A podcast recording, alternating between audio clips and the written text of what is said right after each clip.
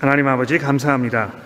아, 교회로 저희를 모이게 하셨으니 아, 교회답게 하나님의 말씀에 집중하게 하시고 또 우리의 교제를 하나님께서 아, 굽어 살펴주셔서 우리가 나누는 모든 대화와 또 서로를 향한 우리의 말들이 아, 서로에게 깊은 위로와 격려가 되며 또 우리가 보고 배우며 성장하며 서로를 섬길 수 있도록 저희를 인도하여 주옵소서. 예수 그리스도의 이름으로 간절히 기도합니다. 아멘. 자, 오늘부터 12주에 걸쳐서 고린도 전서 12장부터 마지막 장인 16절, 아, 16장까지의 시리즈를 아, 시작하려고 합니다. 아, 작년 4월 달에 저희가 1장부터 4장까지를 그리고 7월 달에 5장부터 이제 11장까지를 살펴보았는데요. 이제 그 세 번째로 오늘 이 12장부터 나머지 마지막 다섯 장의 말씀을 들어보도록 하겠습니다. 이번 시리즈에는 제가 아, 참된 영성, 아, True Spirituality 이렇게 정해 보았습니다. 아, 오늘 12장 1절 말씀해 보시면 형제들아 신령한 것에 대하여 나는 너희가 알지 못하기를 원치 아니하노니 이렇게 이제 시작이 되고 있는데요.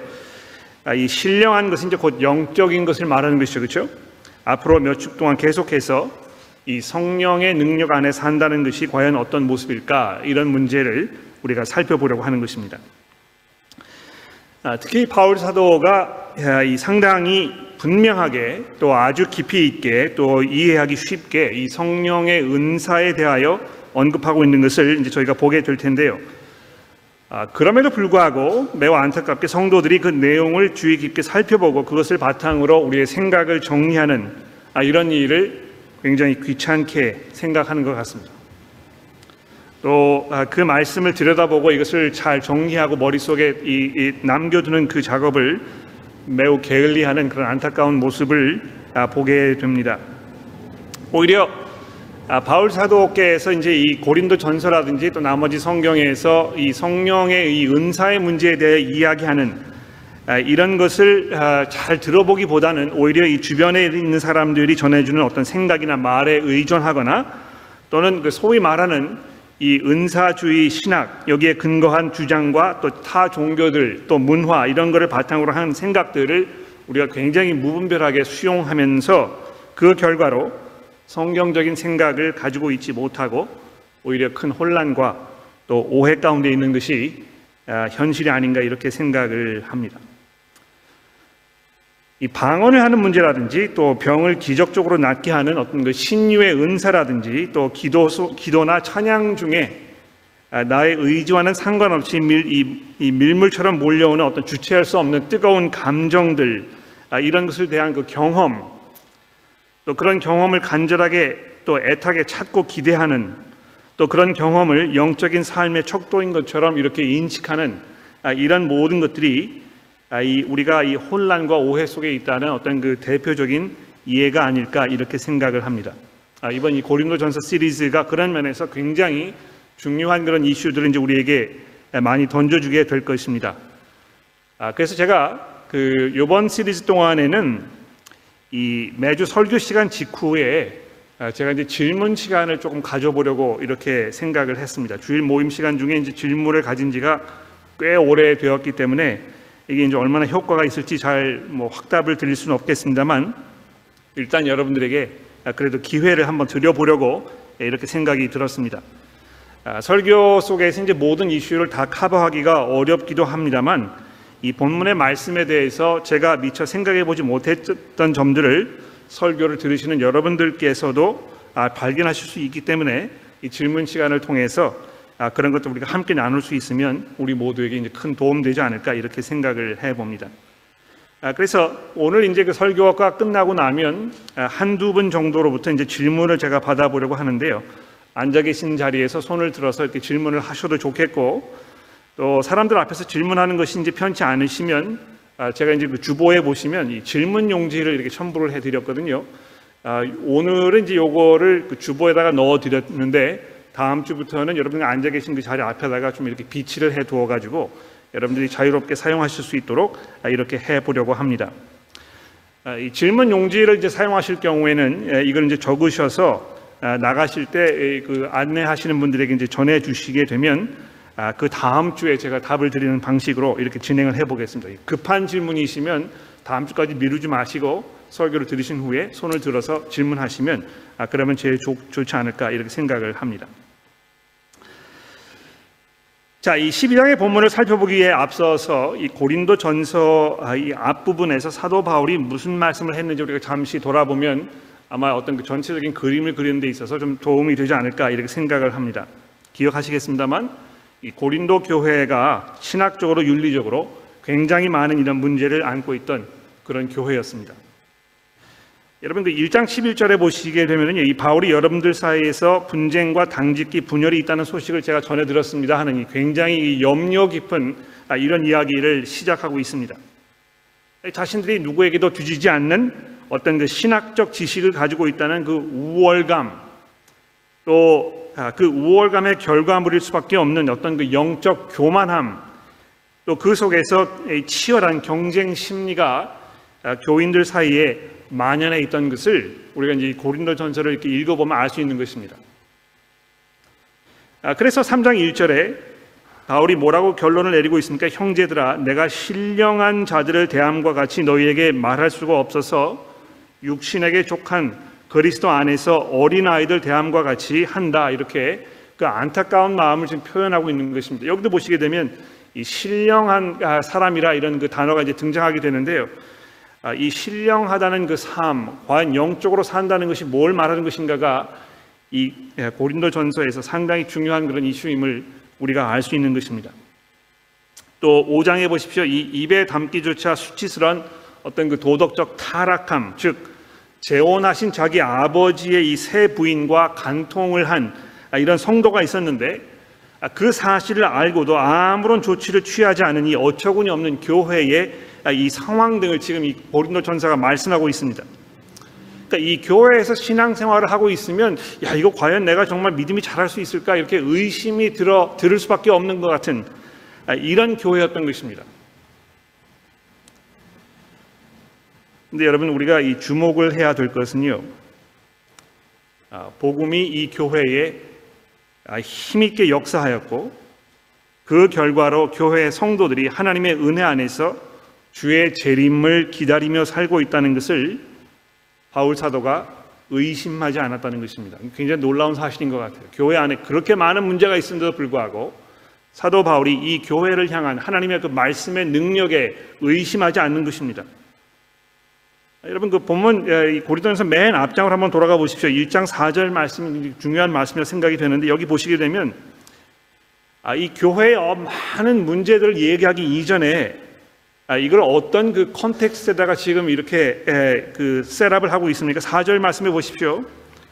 그리스도 예수 안에서 너희에게 주신 하나님의 은혜로 말미암아 내가 너희를 위해 항상 하나님께 감사하노니 이는 너희가 그 안에서 즉 하나님께서 너희에게 주신 그 은혜 안에서 모든 일 곧 모든 언변과 모든 지식의 풍족함으로 그리스도의 증거가 너희 중에 견고하게 되어 너희가 모든 은사에 부족함이 없이 우리 주 예수 그리스도의 나타나심을 기다림이라.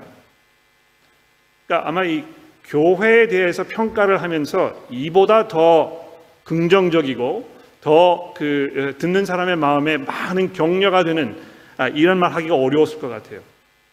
그러나 이 교회를 향해서 사도 바울이 하나님의 말씀에 의지하여 이렇게 이야기하고 있다는 것인데 거기서 그치지 아니하고요. 더 나가서 8절 말씀해 보십시오. 우리 주께서 너희를 우리 구주 예수 그리스도의 날에 책망할 것이 없는 자로 끝까지 견고하게 하실 것이다. 즉 하나님께서 그 복음을 통하여 반드시 그 부르신 그리스도인들을 보존하시고 또 그들을 지키시며 실족하지 않도록 이끄실 것이라는 아주 분명한 아, 이런 그 믿음과 확신이 바울 사도에게 있었던 것입니다.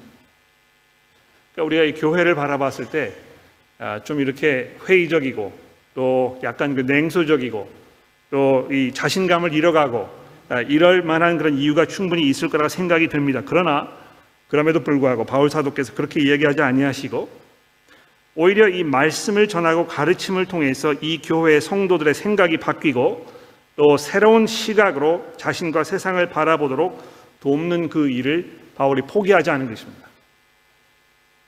그러니까 이 사역을 하다 보면 어, 교회 안에서 변화가 일어나지 아니하고 사람들이 그 말씀에 순종하지 않는 그런 모습, 자기의 고집대로 계속 밀고 나가는 이런 모습을 보면서 우리가 실망하게 될 경우가 상당히 많습니다. 이 그룹을 인도하시는 세우주기 그룹 리더 여러분들도 아마 그런 것들을 종종 경험하실 것 같아요. 사람들이 뭐 변하지 아니하고 말씀에 대해서 순종하지 아니하거나 또 아, 아, 계속해서 어떤 그 게으름 이런 속에 있을 때에 아 이제 모르겠다 나도 이제 그만했으면 좋겠다 이런 그 생각을 우리가 쉽게 가질 수 있는데요. 바울 사도가 그렇게 하지 아니하고 끝까지 포기하지 않 고 하나님의 말씀을 가르치고 그 말씀이 사람들의 생각을 변화시키도록 끝까지 참고 인내하면서 믿음을 내려놓지 않았던 것입니다. 왜 그렇습니까? 바로 그것이 하나님께서 이 하나님의 교회를 지키시고 보존하시는 방법이기 때문에 그런 것입니다. 어떻게 하나님께서 그 교회를 인도하시고 또 그 교회를 통해서 하나님의 뜻과 계획을 완성하시는 것이겠습니까? 말씀을 가르쳐서 교회 성도들이 무지함 속에서 깨어나고 또 새로운 시각으로 자기 스스로와 세상을 바라볼 수 있게 되는 어떤 그 이 사고 방식의 전환 이런 것이 일어나는 것을 아, 바로 그것이 하나님이 일하시는 방법이기 때문에 그런 것입니다. 자, 그래서 이제 오늘 이 12장의 본문 말씀인 이 맨 앞부분 이 1절 말씀에 보시면 사도 바울이 이제 뭐라고 이 12장을 시작하고 있습니까? 형제들아 신령한 것에 대하여는 나는 너희가 알지 못하기를 원치 아니하노니 그러니까 알아야 할 것을 알지 못하는 무지함 속에서 또는 무관심 속에서 내 자신을 방치해 두고 있으면서 하나님께서 나를 보호하시고 나를 인도하실 것이라고 생각하는 이런 무턱대고 기대하는 것이 하나님께서 그 백성들을 인도하시는 방법을 철저하게 무시하는 아주 위험한 발상이 아닐 수 없다는 사실을 바울 사도가 지금 이야기하고 있는 것입니다. 신령한 것에 대하여 너희가 알지 못하기를 원치 아니하노니 이 말 속에는 신령함에 대하여 우리가 분명히 알고 있어야 한다는 말을 얘기하는 것입니다. 그렇죠? 근데 동시에 이것은 이 교회의 성도들이 신령함에 대하여 알고 있어야 할 것을 아직 분명하게 알지 못하고 있다는 이 책망이기도 한 것입니다.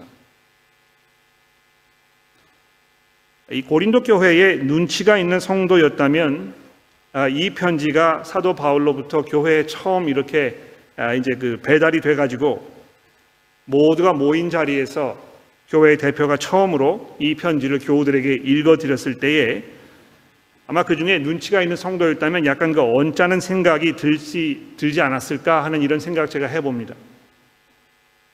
무엇이든지 충분하게 알고 있다고 자신만만해하는 이 사람들을 향해서 사도 바울은 뭐라고 얘기하는 것입니까?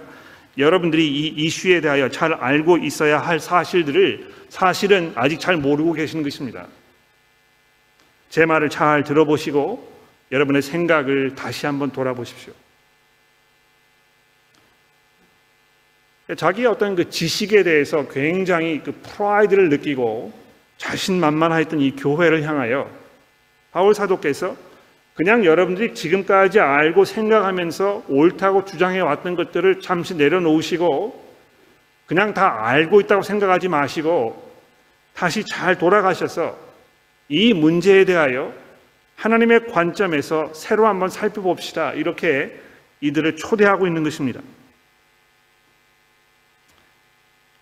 여러분 뭐 다 아시겠습니다만 이 믿음의 성장은 하나님의 말씀을 듣고 배우겠다는 이 겸손함을 전제로 하는 것입니다. 아, 고린도 교회에게는 이 겸손함이 정말 큰 이슈였던 게 분명합니다. 이미 다 알고 있었다고 생각했기 때문에 그들에게 무엇을 가르친다는 것은 실로 매우 어려운 일이었을 것입니다. 그러나 이 하나님의 말씀을 깊이 상고하고 그것을 통해서 나의 잘못된 생각을 바로 잡으며 바른 시각으로 모든 것을 바라보는 변화가 없으면 그 사람은 그저 그 자리에서 계속 맴돌 수밖에 없습니다. 신앙이 자라지가 않는 것입니다. 그래서 바울 사도가 이 신령한 삶에 대하여 우리에게 무엇을 알기를 기대하고 있는지를 우리가 좀 더 자세히 살펴보기 위해서 여러분 그 성경을 펴시고 2절 말씀을 보십시오. 너희도 알거니와 너희가 이방인으로 있을 때에 말 못하는 우상에게 에게로 끄는 그대로 끌려갔느니라. 아, 여기에서 이 우상에게로 끄는 대로 끌려갔느니라 하는 이 부분을 여러분 주목해 보십시오. 자유를 상실한 채 밧줄에 목이 매여 끌려가는 이 노예의 모습을 지금 그리고 있지 않습니까? 그러니까 영적인 것이 무엇인지를 말하려고 하면서 맨 먼저 이런 모습을 설명하고 있는 바울의 의도가 무엇인지 우리가 생각하기 굉장히 중요한 것 같아요. 아, 제가 이제 주보 그 2번, A번에 적어 드렸듯이 바울 사도는 지금 우리가 누구의 지배를 받고 있는가 이 문제를 스스로 물어볼 그럴 기회를 지금 주고 있는 것입니다. 아, 여러분 뭐 아마 잘 아실 것 같아요. 어, 이 자유주의적인 생각, 아, 그 사고 방식, 그 철학 사상에 의하면 모든 인간이 개인적으로 독립적인 존재이고 자기 스스로 이 주체가 되어서 자기의 생각과 마음과 행동과 이런 것들을 결정할 수 있는 아, 그런 그이 존재라고 이제 이렇게 사람을 바라보는 것입니다. 그래서 결국은 내가 마음만 먹으면 내가 할, 하고 싶은 것, 내가 할, 하기 원하는 것을 내가 할 수 있는 존재라는 이렇게 인간의 어떤 그 능력을 굉장히 높게 평가하는 것이죠.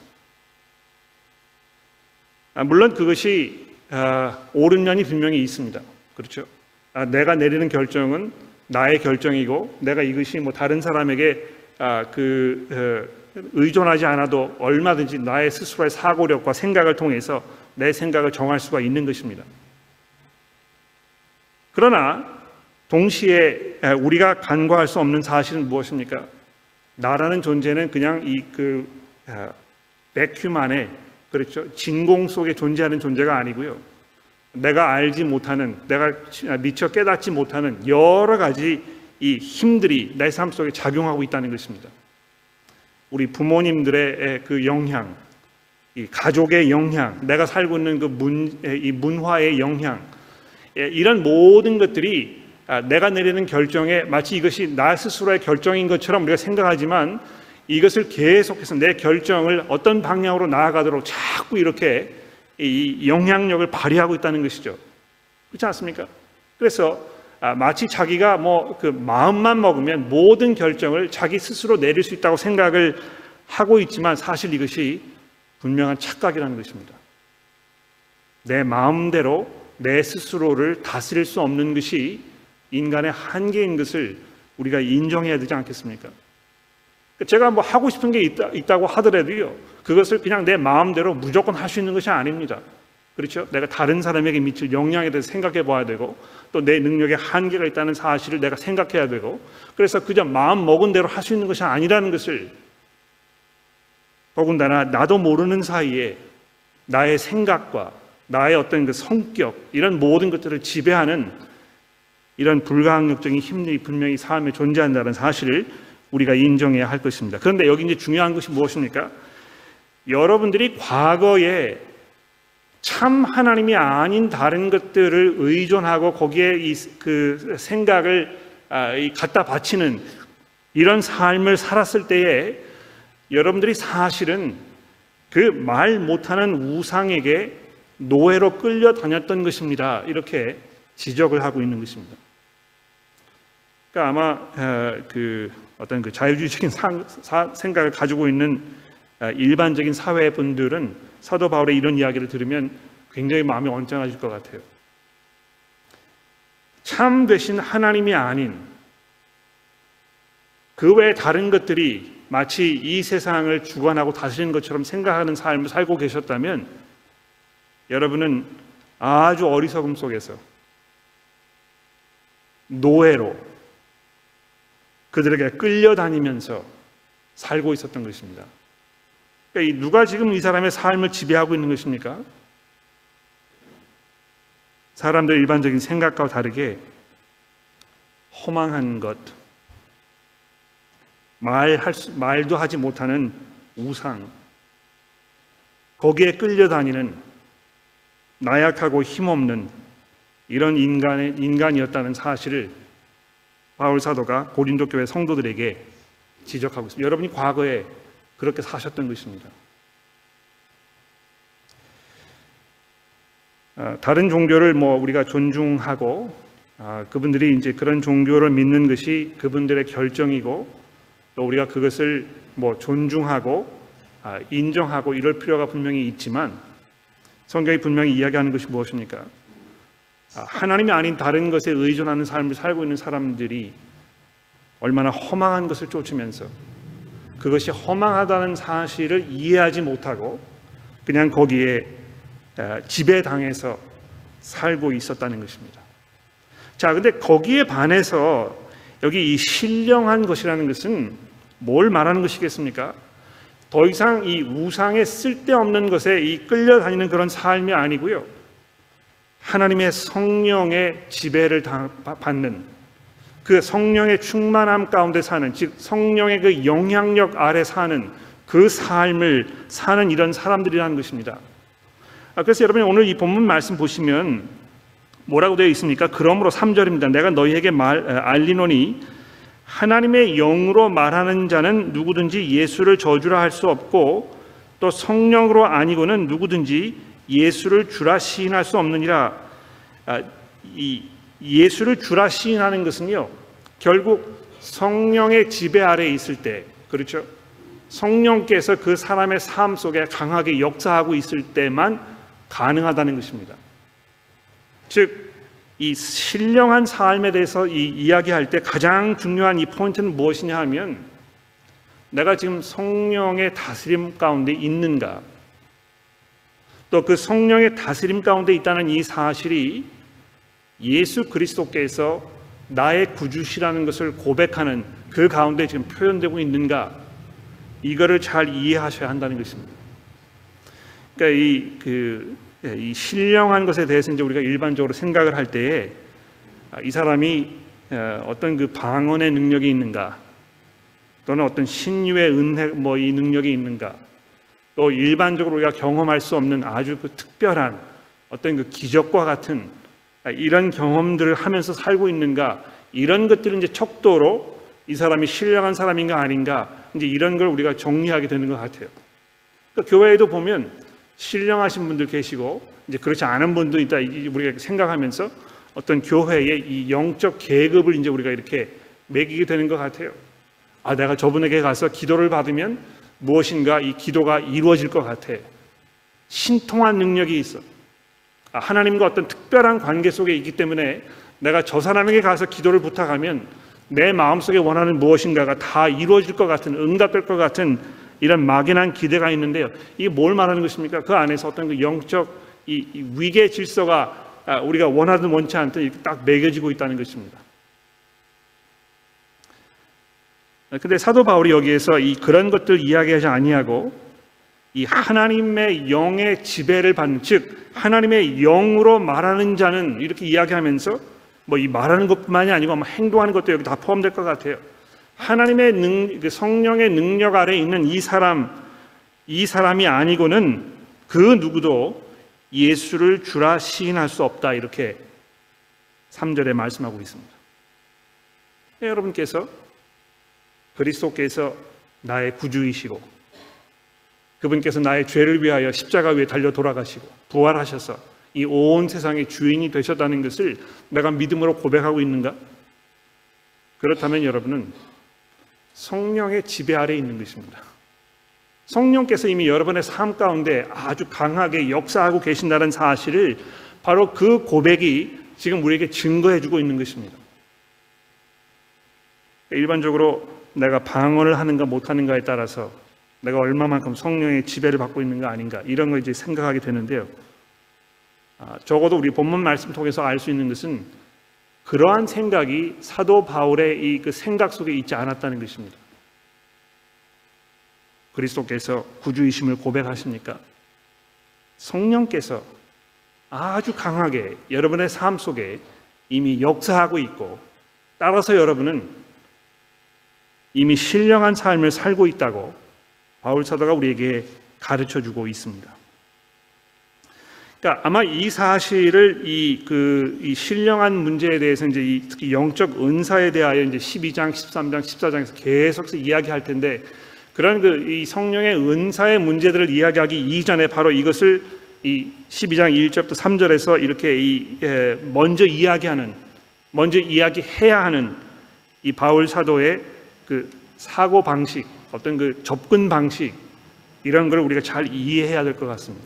그러니까 이걸 우리가 잘 그 미리 이렇게 에, 이 근본을 만들어 놓지 아니하면 아마 계속해서 혼란스럽고 아 이게 지금 내가 방언을 하지 못하는데 내가 정말 영적인 사람이라고 이야기할 수 있을 것인가 아, 이런 문제를 이제 자꾸 머릿속에 떠오르게 될 것입니다.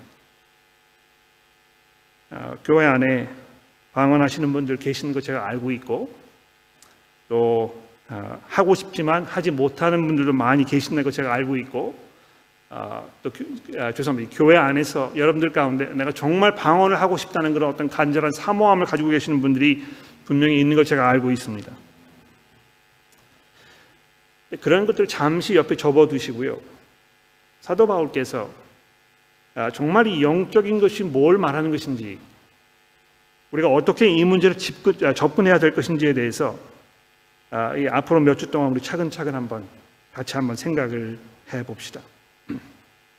자 이제 그래서 4절에 넘어가면서 이제 본, 본격적으로 이제 이 은사에 대한 이제 이야기합니다. 지금까지는 어떤 그 신령한 것에 대하여 포괄적으로 이제 이야기했다면 이 4절 말씀에 오시면서 이제 본격적으로 이 은사라는 이 단어를 사용하여 우리가 일반적으로 생각하는 여러 가지 이 은사들을 이제 말하고 있는데 어떤 걸 말하는 것이 있습니까? 8절 말씀에 보시면 어떤 사람에게는 성령으로 말미암아 지혜의 말씀을 어떤 사람에게는 같은 성령을 따라 지식의 말씀을 다른 어떤 사람에게는 같은 성령으로 믿음을 어떤 사람에게는 한 성령으로 병 고치는 은사를 어떤 사람에게는 능력 행함을 어떤 사람에게는 예언함을 어떤 사람에게는 영들 분별함을 어떤 사람에게는 각종 방언을 말함을 어떤 사람에게는 방언들을 통역함을 주시나니 이렇게 하면서 여러 가지 은사들이 교회 안에 있다는 사실을 사도 바울이 지금 이야기하고 있습니다.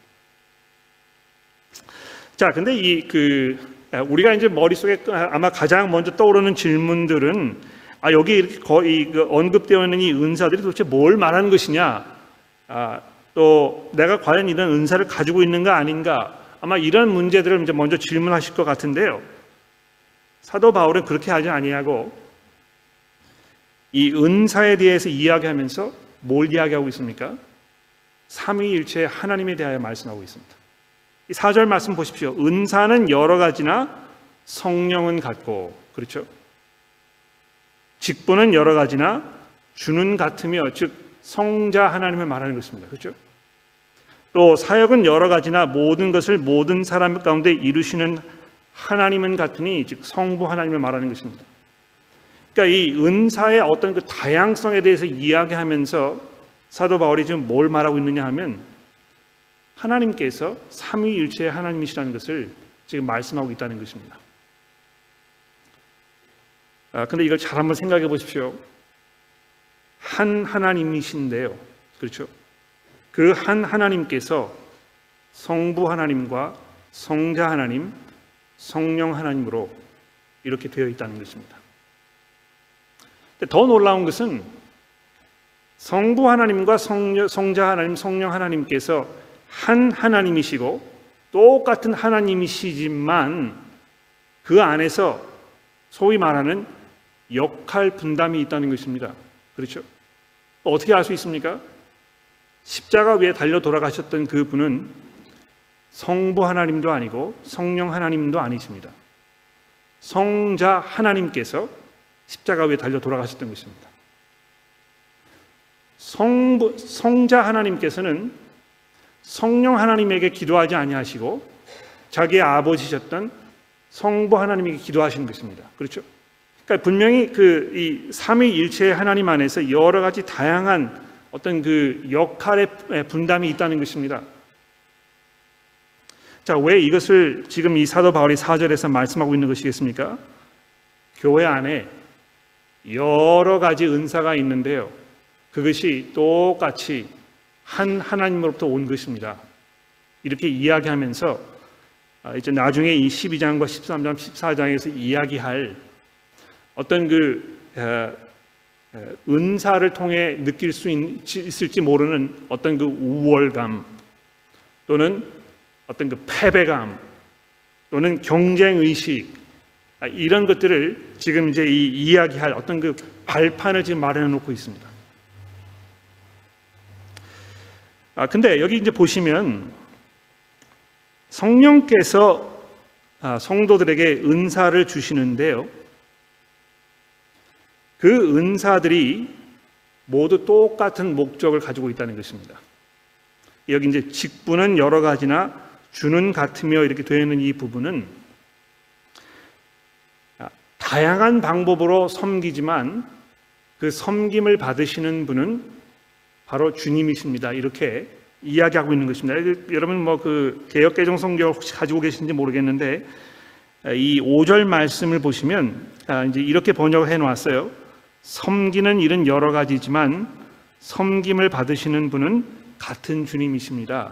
굉장히 도움되는 아, 그 아마 사도 바울이 지금 이야기하고자 했던 아, 그 의도를 아, 이렇게 풀어서 여기다가 이제 의역을 해 놓은 아, 그런 그 번역이라고 생각이 됩니다. 또 여기 이제 사역은 여러 가지나 모든 것을 모든 사람 가운데 이루시는 하나님은 같으니라는 이 개혁 개정 성경을 이 세 번역에서 이제 이렇게 번역해 놓았습니다. 일의 성과는 여러 가지지만 모든 사람에게서 모든 일을 하시는 분은 같은 하나님이십니다. 즉 은사가 여러 가지이지만 그 은사들이 다 똑같이 한 목적을 위해 주어졌다는 것입니다. 주를 섬기시기 위해서. 그런데 그 은사가 제대로 사용되기 위해서는 하나님께서 일하시는 그것을 통해서만 이루어질 수 있다는 것입니다.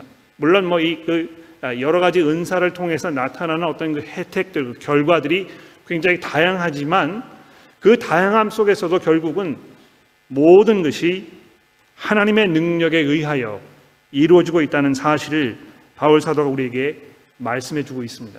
굉장히 겸손해지는 것이죠. 그렇죠? 아, 내가 마치 굉장히 잘나서 내가 어떤 영적 특별함이 있어서 내가 특정한 어떤 은사를 가지고 다른 사람이 할 수 없는 수많은 일들을 이렇게 이루면서 내가 더 하나님께 큰 영광을 가져다 준다고 어떤 마음속에 자부심을 느끼고 긍지를 느끼면서 나도 모르는 사이에 영적 우월감 속에 빠질 수 있을지 모르겠지만 그런 것이 아니고 이것이 한 하나님께서 하나님께서 정하신 목적을 이루시기 위하여 하나님의 뜻대로 그 사람들에게 부어주신 그 은혜라는 것을 바울 사도가 이야기하고 있다는 것입니다. 두 번째로 중요한 포인트는 무엇입니까? 7절 말씀해 보십시오. 각 사람에게 성령을 나타내심은 유익하게 하려 하심이라. 즉 지금 이 사람이 성령의 다스림 가운데 있는가 아닌가를 이렇게 알아볼 수 있는 것은 그 사람의 삶 속에서 나타나는 어떤 그 은사들인데요. 하나님께서 그 사람에게 이 은사를 주신 것은 그 사람의 어떤 그 믿음 성장을 돕기 위해 주신 것이 아니고 교회의 이 공동 유익을 위해 주셨다는 것입니다. 그러니까 우리가 이제 굉장히 오해하는 게 있어요. 내가 어떤 그 하나님께로부터 특별한 은사를 받았는데 그 은사를 내가 잘 사용할 때 내 믿음이 쑥쑥 자라고 내가 더 성숙하게 되는 아 그런 그 혜택이 있지 않겠느냐? 내가 정말 더 방언을 좀 많이 하면 내 믿음이 성숙해지고 내가 좀 더 하나님 앞에 가까이 가게 되는 아, 이런 좋은 혜택이 있지 않겠느냐 이제 이렇게 우리가 생각을 해서 정말 하나님 앞에 이 방언의 은사를 달라고 이제 기도하는 아, 이런 경우 를 우리가 보게 되는데 7절 말씀에 의하면 하나님께서 교회의 각 사람에게 이 성령의 나타나심을 주신 것은 즉 은사를 주신 것은 그 사람이 속해 있는 그 교회의 공동 이익을 위해서 주셨다는 것입니다. 그러니까 내 자신의 어떤 그 영적 성장을 위해서 이 은사를 주신 것이 아니고 교회가 그것을 필요로 하기 때문에 여러분에게 이것을 주셨다는 것입니다. 그러니까 이, 이 은사를 잘 사용해서 내가 지금 다른 사람에게 어떤 그 혜택을 주고 있는가 내가 어떻게 다른 사람의 신앙 성장에 도움이 되고 있는가 이 문제를 생각해야 될 것인데 거기로 어, 그, 거기까지 가지 못하고 이것이 그저 내 신앙 생활에 나의 성숙에 어떤 도움이 주고 있는가 이 문제만 계속 생각하고 있다면 잘못된 방향으로 나아가고 있다는 것입니다. 그것이 은사의 목적이 아니라는 사실을 이 7절 말씀에서 이야기하고 있고요. 그리고 마지막으로 8절 말씀에도 보시면 이것도 이제 어떤 그 12장 나머지 부분과 13장, 14장에서 할 어떤 그 중요한 그 포인트들의 이제 그 기초를 좀 닦는 그 작업을 하는 그 과정 중에 하나인데 이 8절 말씀해 보십시오. 어떤 사람에게는 성령으로 말미암아 지혜의 말씀을 어떤 사람에게는 같은 성령으로 지식의 말씀을 이렇게 해서 어떤 그 이 말씀 사역과 관련된 이런 그 두 가지 은사들을 지금 사도 바울이 얘기하고 있습니다. 그리고 나서 구절 말씀해 보시면 같은 성령으로 믿음을 이제 이렇게 되어 있는데 이 믿음도 이 그 사도 바울에 의하면 은사 중에 하나라는 것입니다. 아마 아, 바울 사도가 이제 염두에 두고 있었던 것은 나중에 13장에 가 보시면 아시겠습니다만 내가 산을 옮길 만한 믿음이 있어도 이제 이렇게 이야기한 부분이 있죠. 그렇죠? 그러니까 어떤 그 아, 기적과 연관된 아, 그런 것을 지금 생각하고 있는 게 분명합니다. 믿음이라고 이야기하였을 때 어떤 사람에게는 한 성령으로 병 고치는 은사를 이것도 기적이죠. 그렇죠? 어떤 사람에게는 능력 행함을 이렇게 해서 어떤 그 기적을 일으키는 일과 관련된 이 세 가지 이 그 은사들을 좀 설명하고 있습니다. 그 다음에 이어서 어떤 사람에게는 예언함을 어떤 사람들에게는 이제 영들 분별함을 되어 있는데 영들 분별한다는 것은 어떤 그 예언의 영을 분별하는 거 말하는 것이겠죠. 예, 누가 이제 이 하나님의 그 아, 어, 어, 뭐이 내가 이제 예언을 한다 이렇게 이야기했을 때 정말 이 사람이 하나님의 성령을 통해서 예언하는 것인지 아닌지 분별할 수 있는 능력을 가지고 있는 이런 사람을 말하는 것입니다. 그리고 나서 맨 마지막으로 각종 방언 말함을 어떤 사람에게는 방언 통역함을 주시나니 자 이렇게 되어 있는데요. 아, 지금 사도 바울이 이런 걸 쭉 열거하면서 아, 은사들의 어떤 그 우선 순위를 이야기하고 있는 것인가? 왜 이런 식으로 이렇게 묶음을 해가지고 지금 바울이 이야기하고 있는 것인가? 이걸 잘 한번 생각해 볼 필요가 있습니다. 여기 주목해 보시면 한편으로는 이 말씀의 은사에 대해서 이야기하고 있습니다. 그렇죠? 지혜의 말씀, 또 아, 아, 지식의 말씀 이렇게 되어 있지 않습니까? 그리고 나서 그 아래다가 어떤 기적과 연관된 은사들 얘기하고 있습니다. 그리고 나서 이쪽에다가 예언의 은사와 영을 분별하는 은사 그리고 나서 그 아래다가 방언하는 것에 대해 얘기하고 있다는 것입니다. 나중에 보시면 아시겠습니다만 적어도 사도 바울의 마음속에는 방언하는 것이 어떤 그 은사의 어떤 그 중요성에서 맨 마지막에 온다는 것입니다. 그러니까 우리가 일반적으로 생각하는 어떤 그 은사의 그 중요성에 뭐 완전히 반대되는 이걸 다 뒤집어 엎어버리는 이런 말씀 분명히 하고 있는 게 아, 하고 있는 게 분명해요.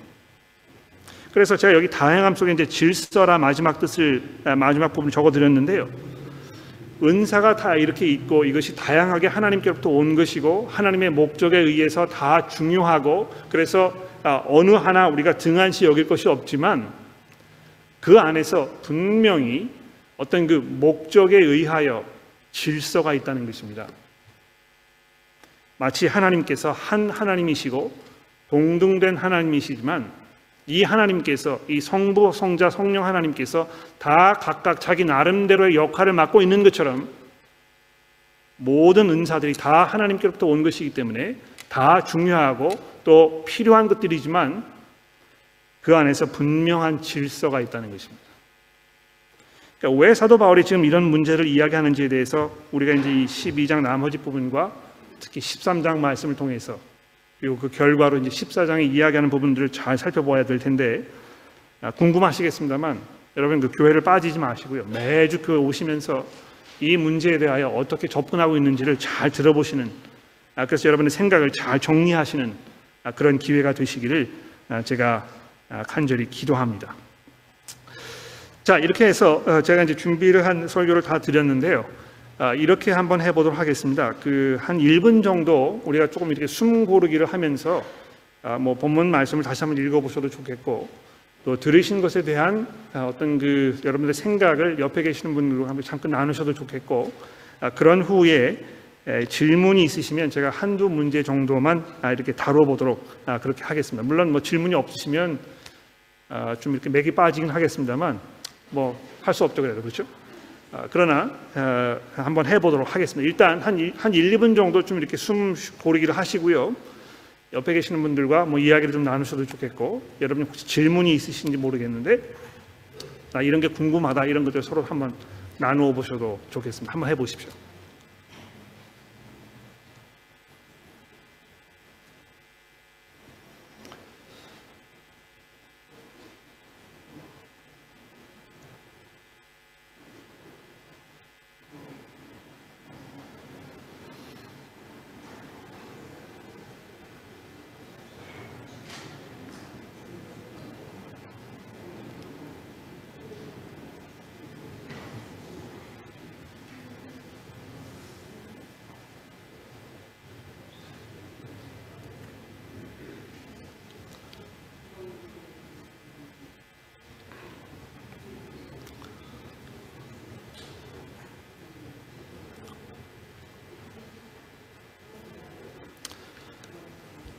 아, 일단 그 질문 용지가 있으니까 아, 궁금하신 게 있으신데 손을 들어서 질문하시기 어려우시면 아, 질문 용지를 사용하시면 되겠고요. 이걸 작성하셔서 나가실 때 안내위원분들에게 주시면 아, 제가 이걸 접수를 해가지고 다음 주에 답을 드리도록 아, 그렇게 해보겠습니다. 근데 혹시 여러분들 중에서 어, 이렇게 손 들어서 질문하기 원하시는 용기 있는 분 계시면 한번 해보시겠습니까? 아, 우리 안선옥 교우님, 네.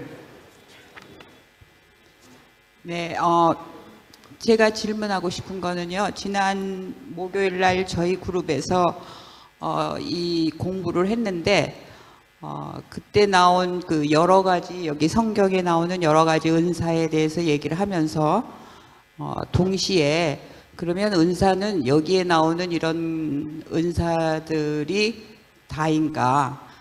아, 그러면서 저희가 무슨 얘기를 했는가 하면 어, 예를 들어서 어, 그 남편이 어, 가정의 그 리더십이 되시는데 그 남편을 잘 어, 도와드리고 사랑하는 것도 하나의 은사가 아닐까. 또 자녀들을 하나님의 말씀으로 잘 양육하시는 그런 분들이 가지는 그런 것들도 은사가 아닐까. 또 그룹에서 굉장히 어, 다른 분들을 잘 사랑하고 어, 또 어, 그룹을 잘 유쾌하게 화목하게 예, 하시는 분들도 계시는데 그런 것들도 은사가 아닐까 그런 것들에 대해서 좀 나눠봤어요. 거기에 대해서 어떻게 목사님은 음, 생각하시는지 얘기해 주시면 좋겠습니다. 네, 훌륭한 질문이라고 생각합니다. 그 어, 성경을 이제 쭉 읽어 보시면 아, 교회에 하나님께서 그, 어, 하나님께 주신 그 은사들이 이렇게 열거되어 있는 아, 그런 구절들이 아, 여러 군데 있습니다. 오늘 이제 우리가 읽은 뭐 이 고린도전서 12장이 대표적인 예가 되겠습니다만 아, 다음 주에 보게 될 그 12장 후반부에도 보시게 되면 아, 여러 가지 다른 그 은사들이 언급되고 있는 걸 볼 수 있습니다. 또 베드로전서 4장에도 보시면 이제 그런 어, 어떤 그 리스트가 이제 쭉 등장하고 있고 또 로마서 12장에도 보면 아, 이제 그런 그 리스트가 있는데요. 이 에, 적어도 이제 네 가지 정도의 그 리스트를 이렇게 비교를 해 보면 아, 이렇게 오버랩되는 부분도 있고 또 여기에는 언급되어 있지만 여기에는 언급되어 있지 않은 아, 이런 내용들도 있다는 것입니다. 아, 심지어는 뭐 예를 들어서 그 로마서 이제 6장 12장에 보시게 되면 the gift of administration 그러니까 교회 안에서 어떤 그 행정적인 일을 잘 처리하는 이것도 하나님께서 주신 은사라고 사도 바울이 얘기하고 있다는 것입니다. 그러니까 아, 그 결론부터 말씀드리면 사도 바울이 아, 이것들만이 은사라 이렇게 해가지고 아, 그것을 이렇게 다 일일이 설명하는 아, 그런 그 시도를 한 번도 해본 것이 없는 게 분명합니다. 그러니까 적어도 아, 이 고린도 전서에서는 이러이러한 것들을 생각하고 또 로마서에서는 이제 저러저러한 것도 생각하고 이렇게 하면서 아, 굉장히 많은 은사들이 교회 안에 있다는 것을 사도 바울이 이야기하고 있는 게 분명하고요. 그 다음에 이제 이 그 공동 이익을 위하여 하나님께서 이 성령의 나타내심을 주셨다 하는 이 말씀을 근거해 보았을 때 아, 은사로서의 가장 중요한 그 포인트 중에 하나는 이것이 내 주변에 있는 다른 사람들의 신앙 성숙을 위하여 얼마만큼 도움되는 일인가 그거를 따라서 판단하고 있다는 것입니다. 그러니까 뭐 아, 남편과 이제 그 아, 맨날 이렇게 속상하게 만드는 남편 그 남편을 사랑으로 또 인내심으로 아, 잘 섬기는 그 아, 부인의 그 삶의 모습 이것이 분명히 그 남편에게 아, 그리스도인으로서의 어떤 그 신앙 성숙에 큰 도움이 분명히 될 것입니다. 그렇죠? 아, 그러면 은사라는 것이죠. 아, 근데 이제 이 우리가 일반적으로 어, 아, 은사라는 것을 생- 생각할 때 아, 몇 가지 특별한 것에만 이렇게 집중하는 그런 그 아, 실수가 분명히 있다고 저는 생각해요. 그러니까 뭐 이 설교를 잘하면 아 이게 은사다. 또 방언을 잘하면 아 이거 은사다. 뭐 이 좋은 그런 목소리를 가지고 있으면 찬양을 통해 찬양의 은사가 있다. 이제 뭐 이렇게 이- 이제 이야기하는데 그냥 겉으로 드러나는 모든 사람들 앞에서 이제 공적으로 하는 어떤 이런 것들은 은사이지만 나머지 다른 것들은 이제 은사가 아니다 이렇게 생각할 수 있는데요. 그렇지 않다고 저는 생각합니다. 그러니까 이 교회 안에서 성도들을 잘 섬기고 성도들이 하나님의 말씀으로 성장하는 데 있어 필요한 그 모든 것들이라면 분명히 그것은 하나님께서 그 교회를 위하여 공동 이익을 위해서 우리에게 주신 은사임에 분명하다고 저는 생각합니다. 네. 아, 또 질문이 하나 있으십니까? 네, 우리 강경림 교우님. 요 질문까지만 받도록 하겠습니다. 네. 음, 우선 오늘 귀한 설교에 감사드리고요. 어, 질문은 그러니까 은사는 하나님이 선물로 저희들에게 다 다르게 주셨다고 말씀하셨고, 근데 믿음도 은사라 은사의 하나라고 말씀하셨는데 그렇다면 믿음은 예수님을 구주로 영접하는 그 믿- 모든 사람에게 모든 그리스도인들에게 있는 것이 믿음이라고 이해가 되는데 목사님이 믿음이 은사라고 말씀하셨다면 그러면은 그 믿음은 은사로 주신 믿음은 모든 그리스도인들이 갖고 있는 믿음과 다른 것인지 만약에 더 은사로 준 믿음은 더 깊은 그런 깊이가 더 깊은 걸 말씀하시는 건지 네 그게 궁금합니다. 네. 어, 그 믿음이라는 것이 어, 하나님께로부터 온 것임이 분명합니다. 그렇죠?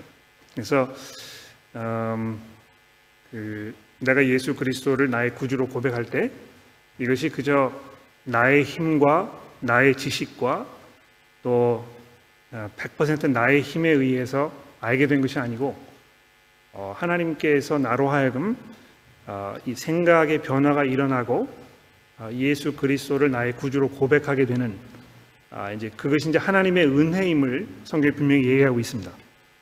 그러니까 이거는 이제 그리스도인이면 모든 사람들이 똑같이 가지고 있는 그 하나님의 은혜의 어떤 그 표현임에 분명합니다. 그렇죠? 그러니까 믿음이 없이 신앙생활을 할수 없지 않습니까? 근데 여기 이제 그 12장 여기에 이제 등장하는 그 믿음 구절 말씀에 있는 이 어- 다른 사람에게는 같은 성령으로 믿음을 이렇게 했을 때 이것이 지금까지 말씀드렸던 그 보편적인 아, 그런 믿음을 말하는 것이기보다는 13장으로 넘어가 보시게 되면 2절 말씀해 보십시오. 내가 어, 예언하는 능력이 있어 모든 비밀과 모든 지식을 알고 또 산을 옮길 만한 모든 믿음이 있을지라도 이렇게 되어 있는데요. 여기 산을 옮길 만한 모든 믿음이 있다는 건 아마 그 아, 일반 사람들이 하기 어려운 어떤 그 기적을 일으키는 아, 그런 종류의 어떤 그 은사를 말하는 것 같아요. 그러니까 이 그 구약 시대의 선지자들을 생각해 보십시오. 또 모세를 생각해 보십시오. 아, 그 손을 이렇게 들었더니 뭐 해가 하늘에서 멈췄다. 아, 산을 옮길 만한 믿음이죠, 그렇죠? 일반 사람들이 뭐 이렇게 다 손을 들어서 해가 멈추면 아, 얼마나 이 우주가 지- 어지럽겠습니까? 그렇죠? 아, 근데 그런 그 아, 보편적인 믿음을 말하는 것이 아니고 아주 특별한 상황에 어떤 특별한 목적에 의해서 특별한 일이 벌어지는 또 그것을 가능케 할 수 있는 어떤 특별한 종류의 아, 믿음 아, 이런 것을 좀 말하는 게 분명합니다. 이제 그런 면에서 이것은 모든 사람이 가지고 있는 믿음을 말하는 것이 아니고 아주 특별한 상황에서 특별한 목적을 위해 있는 아, 그 특별한 경우를 말한다는 것 아, 제가 이렇게 말씀드리고 싶습니다. 아, 다른 질문들이 혹시 있으시면 어, 여러분 그 질문 용지를 사용하셔서 어, 제출해 주시고요. 제가 다음 주 설교를 하기 이전에 접수된 질문들이 있으면 아, 그걸 먼저 다뤄보고 설교를 한 후에 질문 시간을 또 가져보도록 아, 그렇게 하겠습니다. 아마 아, 계속 이제 이 본문 말씀을 읽어 나가시게 되면 아, 이 특히 은사의 문제에 대해서 아마 여러분 이제 많은 질문들이 생기실 것 같아요. 근데 우리가 이번 기회를 놓치지 말고 어, 계속해서 혼란 가운데 내 스스로를 방치하기보다 이번 기회를 통해서 이걸 잘 정리하여 아, 그 성경이 우리에게 이야기하는 것들을 아, 머릿속에 잘 저장해 두는 그런 기회가 되시기를 제가 간절히 바랍니다. 기도하고 마치도록 하겠습니다. 하나님 아버지, 아, 시기와 질투와 원망과 경쟁심 또 우월감 이런 것이 만연하는 이 사회 속에서 우리가 어떻게 하나님의 말씀으로 서로를 사랑으로 겸손으로 섬길 것인가 아, 이런 문제를 고민해 보려고 합니다. 하나님께서 저희들에게 아, 서로를 사랑하는 마음을 주셔서 아, 정말 우리의 수고와 헌신을 통해서 아, 성도들이 믿음 가운데 자라며 더 그리스도 앞에 나아가며 그리스도의 이 온전한 그 형상으로 어, 변화되는 이런 모습을 저희가 아, 바라보길 원하면서 아, 우리가 어떻게 그 일에 동참하며 또 하나님의 뜻을 우리 교회 안에 내 삶 속에 이룰 것인가 이런 문제들을 돌아보게 하여 주옵소서. 하나님 혹시 저희가 그동안 이 은사의 문제에 대해서 혼란 가운데 지내왔다면